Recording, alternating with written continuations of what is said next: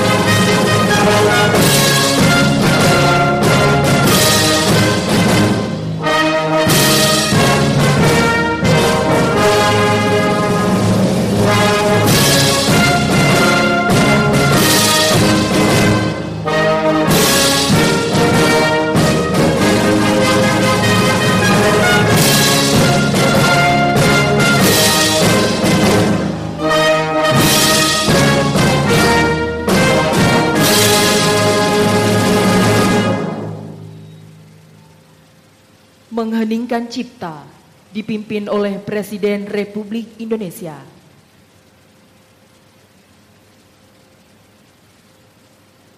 Untuk mengenang jasa para pahlawan dan pejuang-pejuang bangsa, mengheningkan cipta dimulai.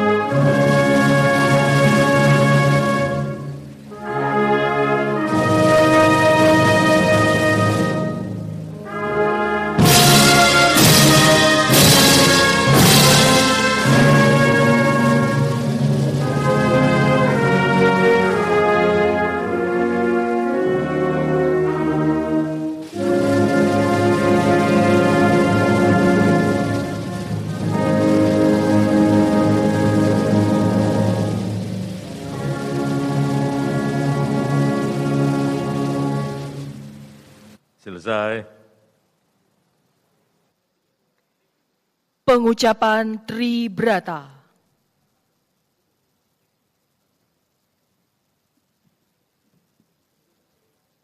Tri Brata. Kami, Polisi Indonesia, satu, berbakti kepada nusa dan bangsa dengan penuh ketakwaan terhadap Tuhan Yang Maha Esa. Dua, menjunjung tinggi kebenaran, keadilan, dan kemanusiaan dalam menegakkan hukum Negara Kesatuan Republik Indonesia yang berdasarkan Pancasila dan Undang-Undang Dasar 1945.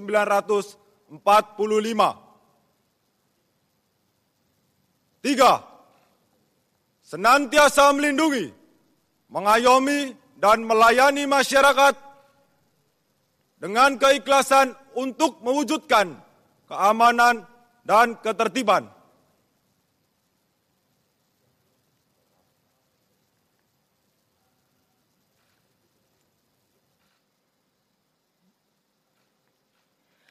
Penganugerahan Tanda Kehormatan Republik Indonesia. Tanda kehormatan telah terpasang. Pembacaan Keputusan Presiden Republik Indonesia oleh Sekretaris Militer Presiden.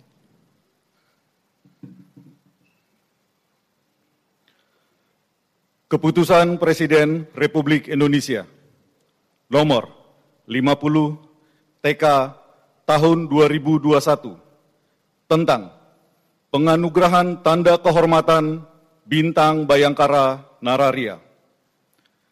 Dengan rahmat Tuhan Yang Maha Esa, Presiden Republik Indonesia menimbang dan seterusnya, mengingat dan seterusnya, memutuskan, menetapkan dan seterusnya, kesatu, menganugerahkan Tanda Kehormatan Bintang Bhayangkara Nararya kepada mereka yang nama, pangkat, dan jabatannya tersebut dalam lampiran keputusan ini sebagai penghargaan kepada anggota Polri yang berjasa besar dengan keberanian, kebijaksanaan, dan ketabahan luar biasa melampaui panggilan kewajiban yang disumbangkan untuk kemajuan dan pengembangan kepolisian. Tidak pernah cacat selama bertugas di kepolisian. Kedua dan seterusnya, ditetapkan di Jakarta pada tanggal 29 Juni 2021. Presiden Republik Indonesia Joko Widodo. Lampiran Keputusan Presiden Republik Indonesia nomor 50 TK tahun 2021. Nomor urut 1. Ribut Hari Widodo, SH, SIK, MH. Komisaris Besar Polisi, NRP 740-70746. Kabak Mudjab Biro Binkar SSDM Polri. 2. Eri Murniasih SAP, Ajun Komisaris Polisi, NRP 761-20085. Kasih Keuangan Polres Metro Tangerang Kota, Polda Metro Jaya. 3. Mahfud, Brigadir Polisi Kepala, NRP 720-80572, Bintara Korbrimob Polri.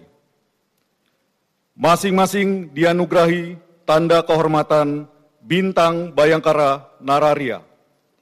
Presiden Republik Indonesia Joko Widodo. Amanat Presiden Republik Indonesia. Peserta acara istirahat di tempat.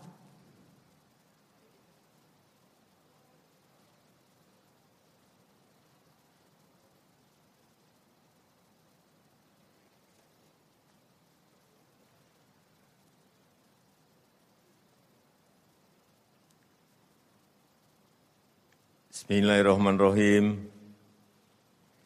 Assalamu'alaikum warahmatullahi wabarakatuh. Salam sejahtera bagi kita semuanya.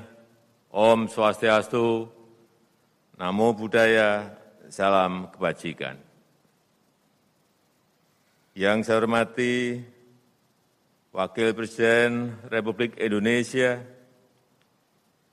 yang saya hormati Ketua MPR RI, Ketua DPR RI, dan Ketua DPD RI. Yang saya hormati para Menteri Kabinet Indonesia Maju.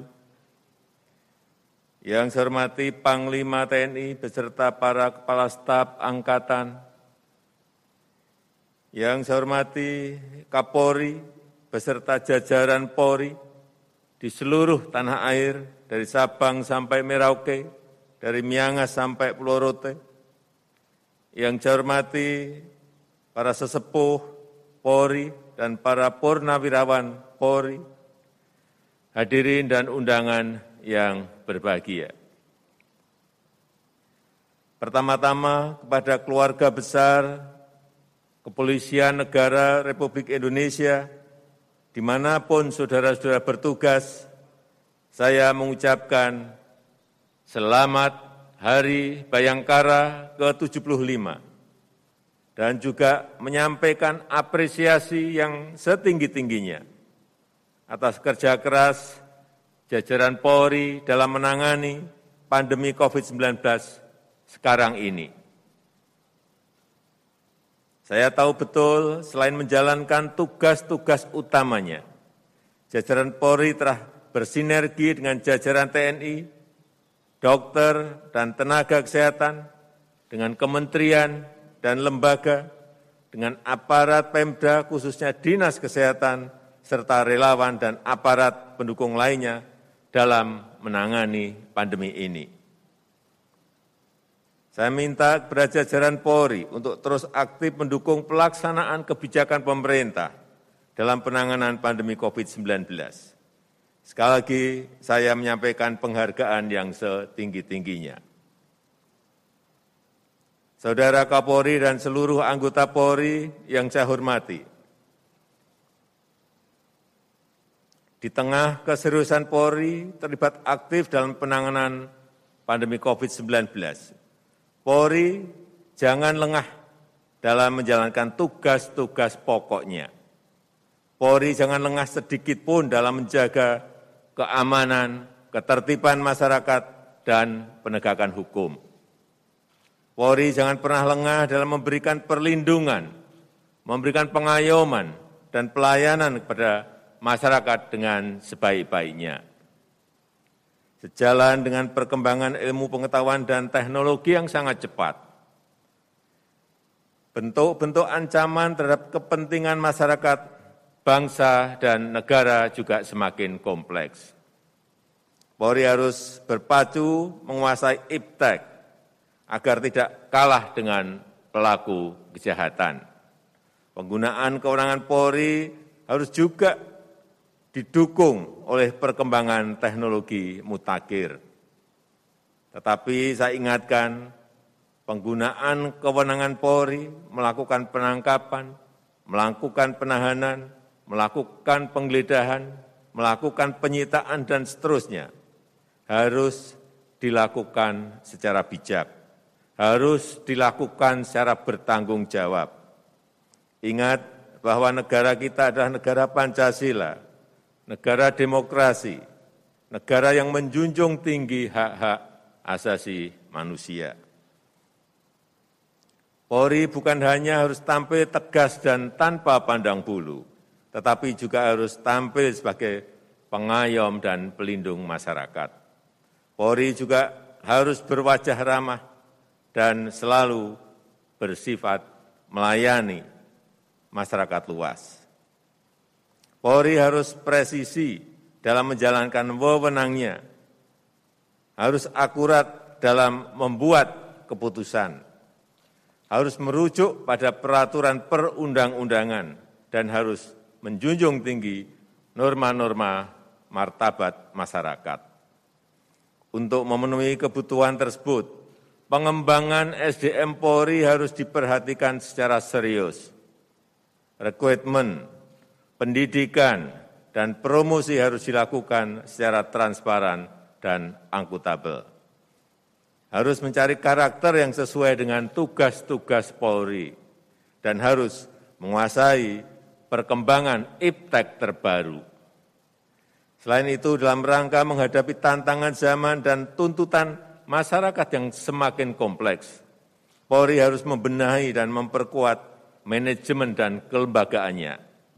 Polri harus membenahi secara komprehensif kebijakan perencanaan, kebijakan pengorganisasian, kebijakan penganggaran, serta monitoring dan evaluasi dengan memanfaatkan ilmu pengetahuan dan teknologi terkini untuk mendukung Polri yang modern. Selamat bertugas dan teruslah memberikan pengabdian terbaik kepada rakyat, kepada bangsa, dan kepada negara. Semoga Tuhan Yang Maha Kuasa senantiasa mempermudah kita dalam menjalankan amanah ini. Dirgahayu Kepolisian Negara Republik Indonesia, teruslah bertransformasi menuju Polri yang presisi menjadi abdi utama nusa dan bangsa. Terima kasih. Wassalamualaikum warahmatullahi wabarakatuh. Om Santi Santi Santi Om.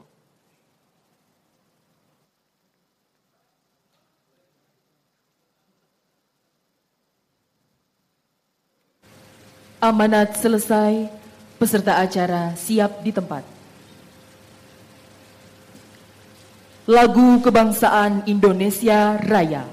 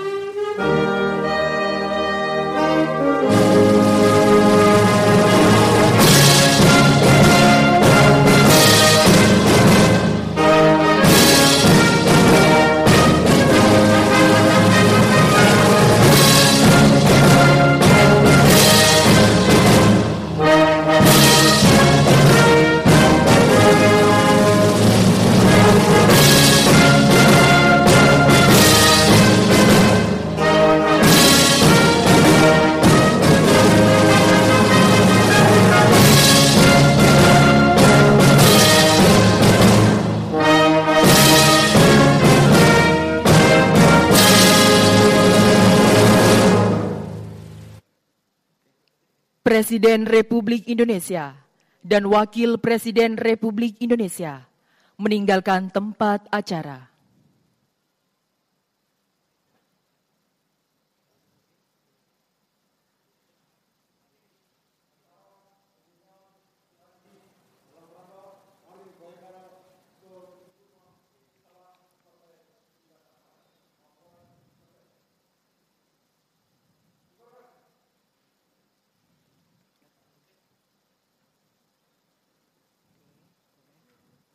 Mohon berkenan, Presiden Republik Indonesia dan Wakil Presiden Republik Indonesia didampingi Kepala Kepolisian Negara Republik Indonesia dan Panglima Tentara Nasional Indonesia untuk menyapa peserta acara.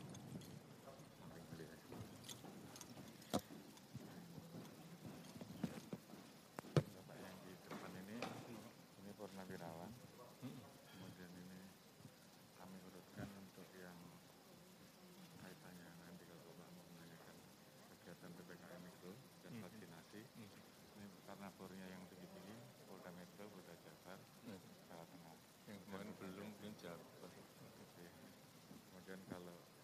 Polres Perwakilan, Kudus, dan Bangkalan serta Timika. Kalau ada kaitannya dengan Karhutla, Bapak bisa tanya.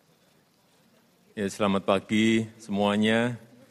Pertama-tama saya ingin menyapa yang paling jauh, mungkin Polres Mimika. Saya ingin mendapatkan laporan mengenai keamanan di sana. Silakan, Pak Kapolres. Siap, Bapak Presiden. Salam presisi. Selamat siang, Bapak Presiden. Kami melaporkan situasi wilayah Timika sampai saat ini dalam keadaan aman dan kondusif. Perlu juga kami sampaikan kepada Bapak Presiden bahwa dalam melakukan penanganan terhadap kelompok kriminal bersenjata di Kabupaten Timika pada saat ini berjalan dengan baik. Hal ini tidak terlepas dari upaya penegakan hukum yang dilakukan oleh Operasi Nemkawi dan Satuan Tugas TNI Polri yang di wilayah Timika yang berjalan dengan sinergis. Dalam kurun waktu tahun 2021 sampai sekarang di wilayah Timika belum ada aksi gangguan keamanan yang dilakukan oleh KKB.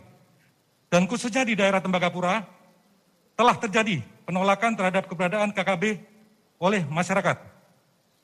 Bapak Presiden, saat ini Polres Timika dengan didukung Satuan TNI Polri dan pemerintah daerah sedang melaksanakan program Bimas Noken dengan melakukan pengembangan pertanian, peternakan, dan juga melakukan pembelajaran kepada anak-anak Papua, terutama anak-anak usia dini yang kita sebut program Piajar Sekolah.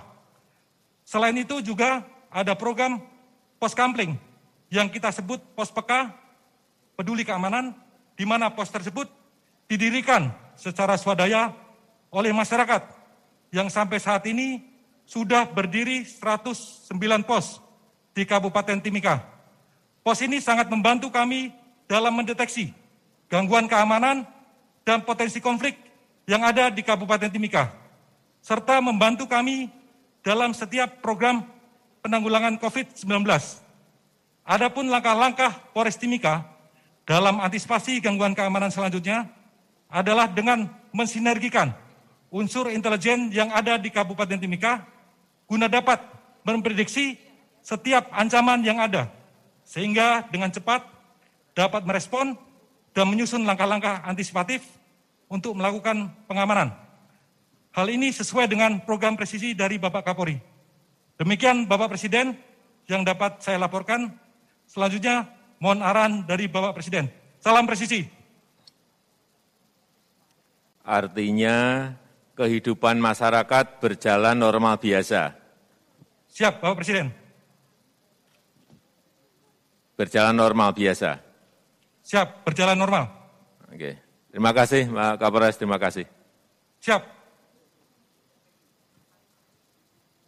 Ya, pindah ke Polres Bangkalan. Siap. Bagaimana perkembangan penanganan COVID? Karena di Bangkalan saya melihat kemarin ada meningkatnya penyebaran COVID yang sangat eksponensial. Silahkan. Assalamualaikum warahmatullahi wabarakatuh. Salam Om Swastiastu, Namo Buddhaya, Salam Kebajikan. Mohon izin Bapak Presiden, perkenankan kami dari Bangkalan menyampaikan salam presisi. Mohon izin Bapak Presiden, kami Kapolres Bangkalan AKBP Alit Alarino SIK beserta Forkopimda Bangkalan, Komandan Batalion Brimob Polda Jatim, tokoh agama dan tokoh masyarakat Bangkalan, izin melaporkan situasi Kamtibmas Kabupaten Bangkalan saat ini dalam keadaan kondusif, aman, dan terkendali.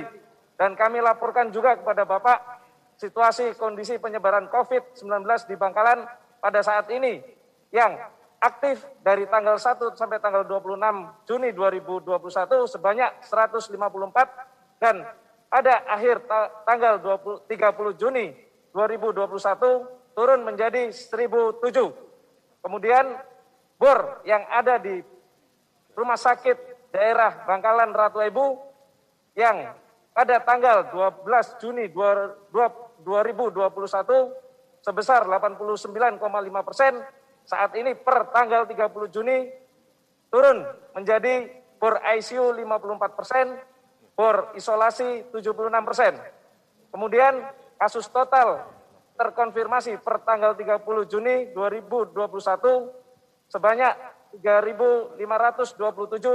Ada penambahan 60 orang, namun penambahan ini dibandingkan dengan hari sebelumnya ada penurunan yang sebelumnya adalah 65. Kemudian tingkat kesembuhan masyarakat yang terpapar COVID ada peningkatan yaitu 64 orang. Kemudian meninggal ada penurunan sejumlah 5 orang. Kemudian mohon izin Bapak Presiden, kami dapat laporkan juga untuk menekan peredaran COVID di Bangkalan, kami melakukan kegiatan sistem PPKM mikro di tingkat desa dan kelurahan. Ada 281 posko PPKM desa dan kelurahan, namun kami lebih memfokuskan kepada 5 kecamatan, 8 desa yang menjadi epicentrum COVID-19 di Bangkalan. Dalam penerapan sistem PPKM mikro di tingkat desa dan Bangkalan, kami melaksanakan kegiatan dengan membagi menjadi 3 kegiatan besar, yaitu penanganan, pencegahan, dan pembinaan. Di setiap kegiatan tersebut diawaki oleh 18 personil, yang kegiatannya di penanganan adalah kegiatan tracing, testing, dan vaksinasi. Kemudian di kegiatan pencegahan adalah melakukan kegiatan sosialisasi, himbauan, dan kegiatan pembinaan kita melakukan kegiatan penyekatan di tingkat desa dan dusun, sebanyak 18 personil dan kegiatan justisi. Dan dalam pelaksanaan PPKM mikro tingkat desa dan kelurahan, kami didukung dengan perkuatan dari unsur TNI, Polri, dan Pemda sebanyak 883 personil yang terdiri dari Marinir, Batalion 516, Arhanud, Polda Jatim, Brimob Polda Jatim, dan Brimob Kelapa II, Polres Bangkalan, Kodim 0829, serta Pemda Bangkalan. Dapat kami laporkan juga kepada Bapak, mohon izin pada saat kunjungan pertama Bapak Panglima TNI berserta Kapolri di Bangkalan, dilaporkan ada 75 zona merah. Dan saat ini dapat kami laporkan bahwa zona merah menjadi 3 kecamatan, tinggal 2 kecamatan. Berkat dari dukungan moral dari Bapak Panglima TNI dan Bapak Kapolri yang memberikan kunjungan serta perhatian khusus bagi Bangkalan. Demikian yang dapat kami laporkan kepada Bapak Presiden. Selanjutnya kami mohon arahan. Salam presisi. Ya, terima kasih atas kerja kerasnya sehingga penyebaran COVID di Bangkalan bisa dikendalikan dengan cepat, terus bekerja sama dengan TNI dan juga pemerintah daerah. Saya kira ini juga bisa dilakukan oleh polres-polres yang lainnya, oleh polda-polda di seluruh provinsi, agar contoh yang ada di Bangkalan ini bisa diterapkan di daerah-daerah dan provinsi-provinsi yang lainnya. Terima kasih, Pak Kapolres, terima kasih. Siap. Ke Polda Riau, saya ingin laporan mengenai urusan yang berkaitan dengan kebakaran. Siap. Selamat pagi, Assalamualaikum warahmatullahi wabarakatuh. Salam presisi dari kami, Irjen Pol Agung Setia Kapolda Riau bersama Forkombinda dan 10.608 personil Polda Riau. Izin kami melaporkan kepada Bapak Presiden terkait dengan penanganan Kadhutla yang ada di Polda Riau. Dapat kami laporkan bahwa kami telah menyiagakan 5.232 personil dari unsur TNI, Polri, BPBD, kemudian dari Satpol PP dan unsur masyarakat. Dengan menyiagakan 8.600 22 pompa air yang kita siapkan untuk pemadaman. Dapat kami laporkan, kami memadukan antara sumber daya manusia dan teknologi untuk pendeteksian awal Kathudla dengan menggunakan dashboard lancang kuning, termasuk di dalamnya mengkolaborasikan sumber daya manusia yang ada dan peralatan.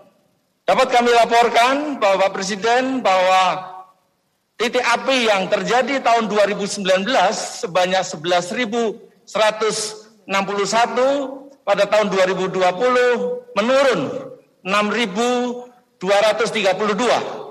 Kemudian saat ini di tahun 2021 titik api baru 641 dengan luas kebakaran 124 hektar. Artinya bahwa kami telah mampu bersama-sama dengan seluruh Forkombinda dan jajaran untuk melakukan pemadaman api.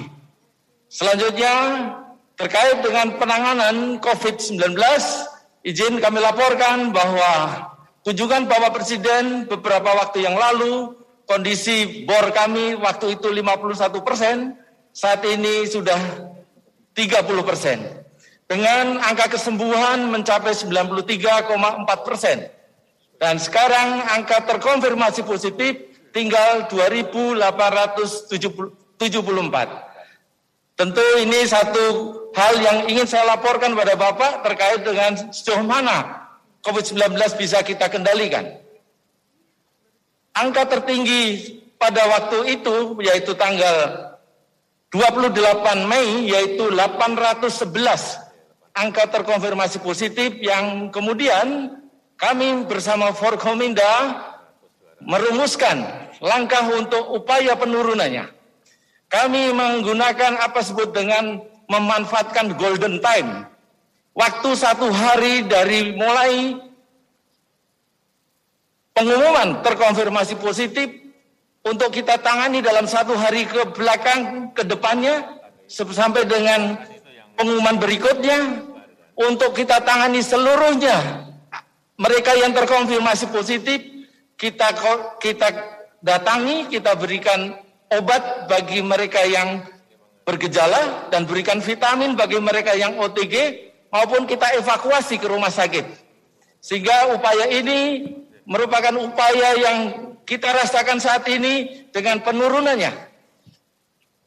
811 pada tanggal 28, kita terus menurun sampai dengan 114 pada tanggal 21 Mei, yang tentunya adalah usaha kita bersama dan kita lebih menguatkan apa disebut dan arahan Bapak Presiden untuk menyelenggarakan 3T. Dan kita akan terus laksanakan ini ke depannya dan saya yakin dengan kebersamaan dan solidaritas kita semuanya, kita akan menyelesaikan tugas untuk menangani COVID ini. Untuk vaksinasi, izin kami laporkan pada Bapak Presiden, kami telah menyiapkan vaksin center di gedung Mapolda Lama untuk kita gunakan sebagai pusat pemberian vaksin bagi masyarakat Riau. Dan kemarin ketika tanggal 26 kita diberikan target 26.000 pemberian vaksin, kita mampu melebihi dengan memberikan vaksin sebanyak 57.000. Tentu kita akan pertahankan hari ini untuk terus bisa memberikan vaksin setiap harinya minimal 25.000. Ini kita akan terus gelorakan dan kita akan terus selenggarakan bersama-sama dengan program gerai vaksinasi Polda Riau dan jajaran. Ini kita akan bersama-sama dengan unsur pemerintah, unsur TNI untuk menyelenggarakan vaksinasi di gerai-gerai vaksinasi. Demikian Bapak Presiden yang dapat kami laporkan, mohon arahan, salam presisi. Bagus sekali, terima kasih Pak Kapolda. Artinya setelah saya dan Panglima TNI dan Kapolri berkunjung ke Riau, kita beri target dan betul-betul turun kasusnya dari 800 turun menjadi 100-an. Saya kira ini sebuah hal yang baik juga untuk nanti ditiru oleh polda-polda yang lainnya. Dan juga terima kasih atas penanganan yang berkaitan dengan Karhutla. Kapolda, terima kasih. Terima kasih.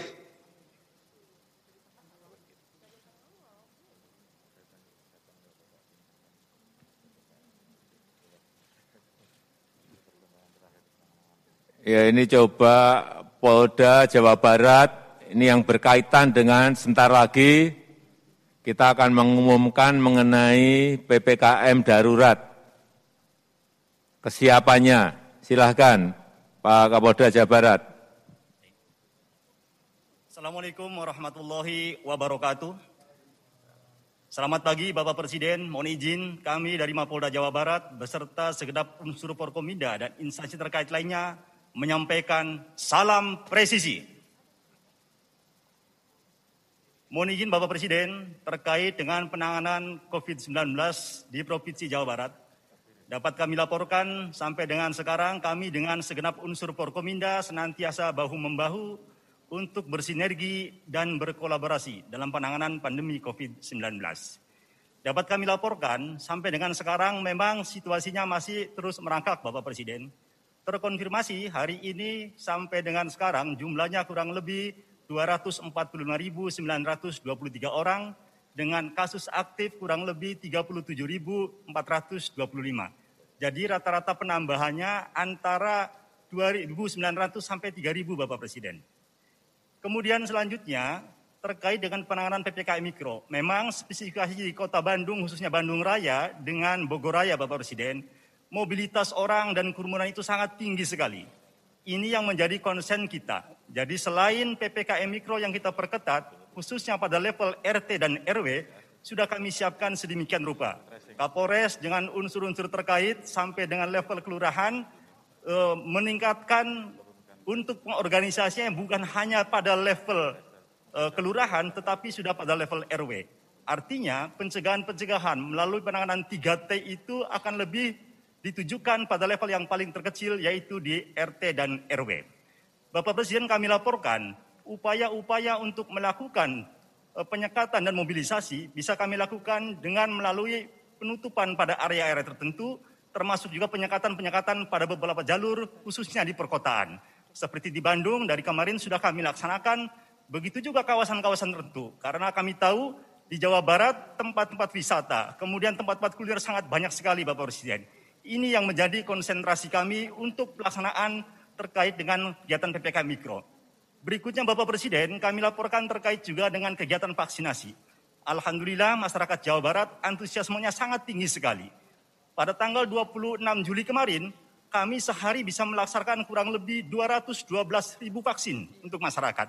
Jadi kami dalam 2 minggu terakhir rata-rata kalau hari-hari biasa sekitar 80-90.000 Bapak Presiden. Jadi insya Allah target 1 juta vaksin yang dibebankan Bapak Presiden, khususnya di Jawa Barat, bisa kami laksanakan dengan baik.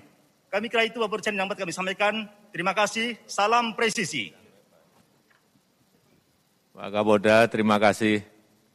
Dan nanti saya minta kalau PPKM darurat sudah kita umumkan agar seluruh Kapolres yang ada di Provinsi Jawa Barat bersinergi dengan Kodam dan Kodim di seluruh provinsi agar digerakkan sehingga kita bisa betul-betul menghambat, mengurangi kasus-kasus aktif yang ada di negara kita. Terima kasih Pak Kapolda, terima kasih. Siap, dilaksanakan Bapak Presiden. Saya juga ingin menyapa para senior dan purnawirawan yang juga hadir dalam perayaan Hari Bhayangkara yang ke-75 dan juga ingin mengucapkan terima kasih yang sebesar-besarnya atas dukungan yang terus diberikan kepada jajaran Polri dan sekali lagi terima kasih dan kalau ada yang ingin disampaikan kami persilahkan.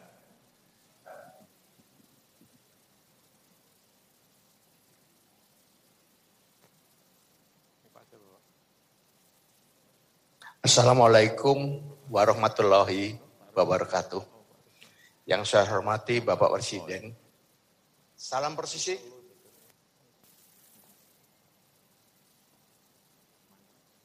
Bapak Presiden, kami dari para senior dan para purnawirawan Polri pertama-tama mengucapkan terima kasih kepada Bapak Presiden yang selama ini banyak memberikan bantuan dan dukungan terhadap pelaksanaan tugas Polri.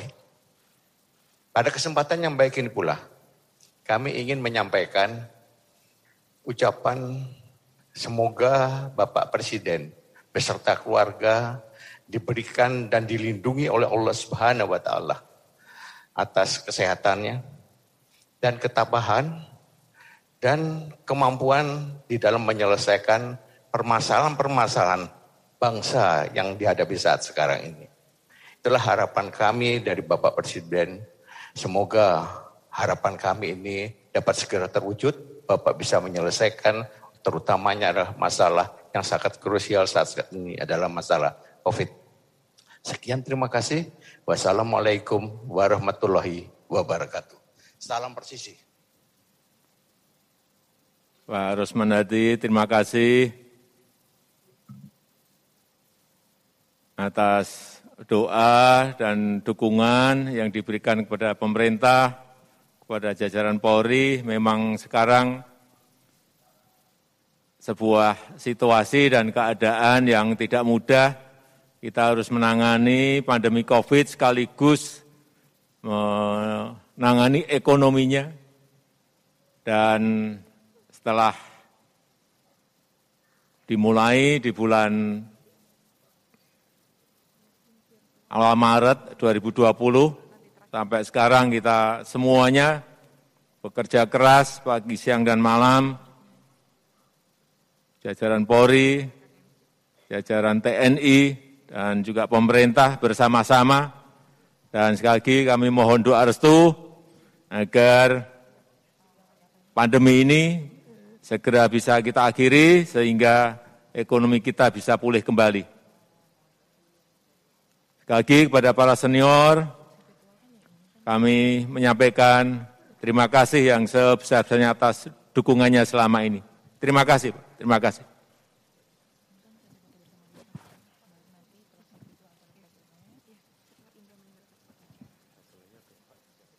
Ya, saya kira itu yang bisa saya sampaikan pada kesempatan yang ini. Sekali lagi, terima kasih atas kerja keras kita semuanya. Terima kasih. Terima kasih.